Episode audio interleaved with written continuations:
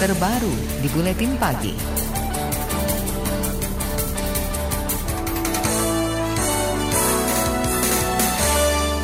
Kementerian Dalam Negeri mengungkap empat desa fiktif penerima dana desa di Kabupaten Konawe Utara, Sulawesi Tenggara. Dikutip dari antara, empat desa itu adalah Larehoma di Kecamatan Anggaberi, Desa Wiau Kecamatan Rauta, Desa Arombu Utama, dan Desa Napoha di Kecamatan Latoma. Dirjen Bina Pemerintahan Desa Kemendagri, Nata Irawan mengklaim telah menelusuri dugaan adanya desa fiktif sejak dua bulan lalu. Itu diungkapkan saat rapat pimpinan antara Kemendagri, Kejaksaan Agung, dan KPK. Pimpinan KPK waktu itu menyebut ada pengaduan 56 desa bermasalah di Konawe Utara. Nata mengklaim langsung menerjunkan tim ke lapangan pada Oktober lalu dan berdasarkan hasil verifikasi ada empat desa fiktif. Ketika itu disampaikan oleh pimpinan KPK ada 56 desa fiktif. Kami catat, kami langsung bergerak, kami tindak lanjuti tanggal 15 sampai dengan 17 Oktober. Tim kami dari Direktorat Jenderal Bina Pemerintahan Desa turun ke Sulawesi Tenggara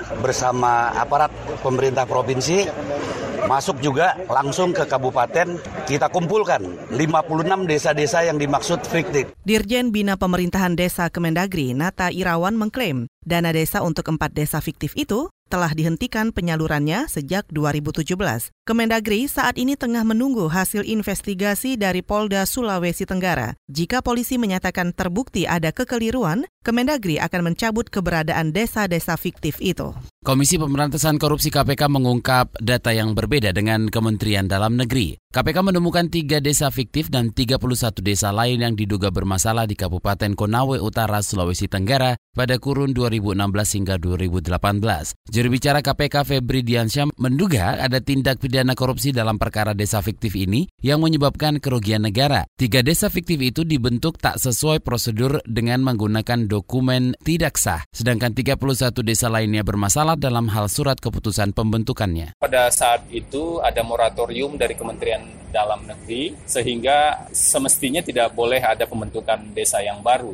Tapi kemudian 31 ini dibuat uh, backdate uh, bertanggal mundur agar juga bisa tujuannya agar bisa mendapatkan uh, anggaran dana desa nantinya. Juru bicara KPK Febri Diansyah menambahkan KPK hanya membantu Polda Sulawesi Tenggara menangani perkara ini. Penyelidikan dimungkinkan berkembang dan meluas ke desa-desa lain jika ada temuan baru. Febri belum bisa memastikan apakah KPK bakal turut mengusut perkara desa fiktif itu. Pengusutan KPK hanya dilakukan jika ada bukti cukup yang menunjukkan kerugian negara lebih dari satu miliar rupiah. Presiden Joko Widodo memerintahkan jajarannya mengejar dan menangkap pembuat desa fiktif penerima dana desa. Kasus desa fiktif pertama kali diungkap Menteri Keuangan Sri Mulyani dalam rapat di parlemen beberapa waktu lalu. Jokowi menegaskan kemunculan desa fiktif merugikan negara karena menerima aliran duit dari program dana desa. Meski begitu, Jokowi mengakui pengelolaan dana desa memang tidak mudah mengingat jumlah desa di Indonesia mencapai 74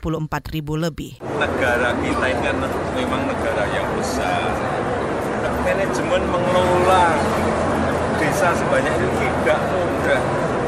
Tetapi kalau informasi benar ada desa siluman itu mungkin hanya desanya hanya dipakai pelang saja, tapi desanya nggak bisa saja terjadi karena sekali lagi. Itu tadi Presiden Joko Widodo. Sementara itu, anggota Komisi Keuangan DPR Hendrawan Supratikno mengatakan modus desa fiktif merupakan hal biasa dalam permainan anggaran. Ia meminta lembaga-lembaga pengawas baik di internal kementerian seperti inspektorat maupun auditor eksternal seperti Badan Pemeriksa Keuangan mengoptimalkan fungsi pengawasan. Tahun ini pemerintah mengalokasikan dana 70 triliun rupiah untuk 74 ribu lebih desa di seluruh tanah air. Temuan desa fiktif penerima dana desa dinilai merupakan indikasi praktik mafia anggaran di lingkungan pemerintah kabupaten. Direktur Eksekutif Komite Pemantau Pelaksana Otonomi Daerah KPPOD Robert Andy Jaweng menduga tindak korupsi itu sudah terencana mengingat prosedur pembentukan dan pencairan dana desa tak mudah. Banyak proses rumit dan ketat yang harus dilalui untuk mencairkan dana desa. Sebenarnya kalau mau ngomong ini seperti korupsi, ini seperti sudah praktek berburu rente ya e, mau untuk mendapatkan e, apa namanya dana negara dengan segala cara gitu kan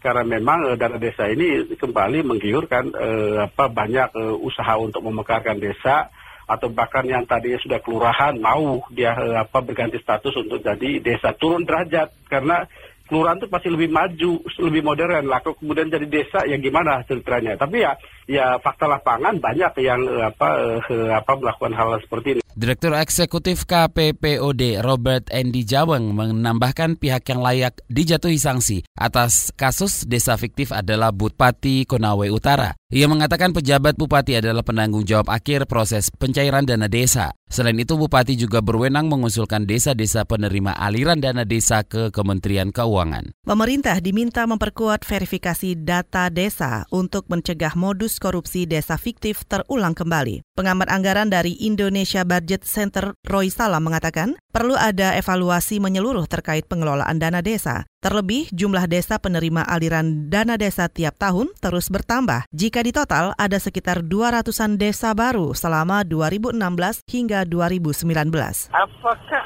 desa-desa yang di Mekar ini memenuhi syarat untuk menjadi desa? Ini yang perlu clear dulu. Karena bisa jadi desa selektif ini munculnya itu tidak diketahui oleh pemerintah pusat. Hanya direkomendasikan oleh kabupaten.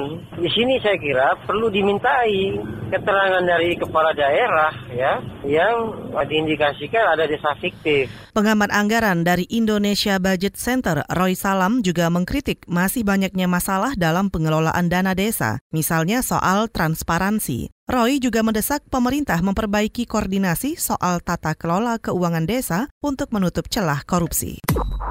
Anda tengah mendengarkan KBR, radio berjaringan yang berpredikat terverifikasi oleh Dewan Pers.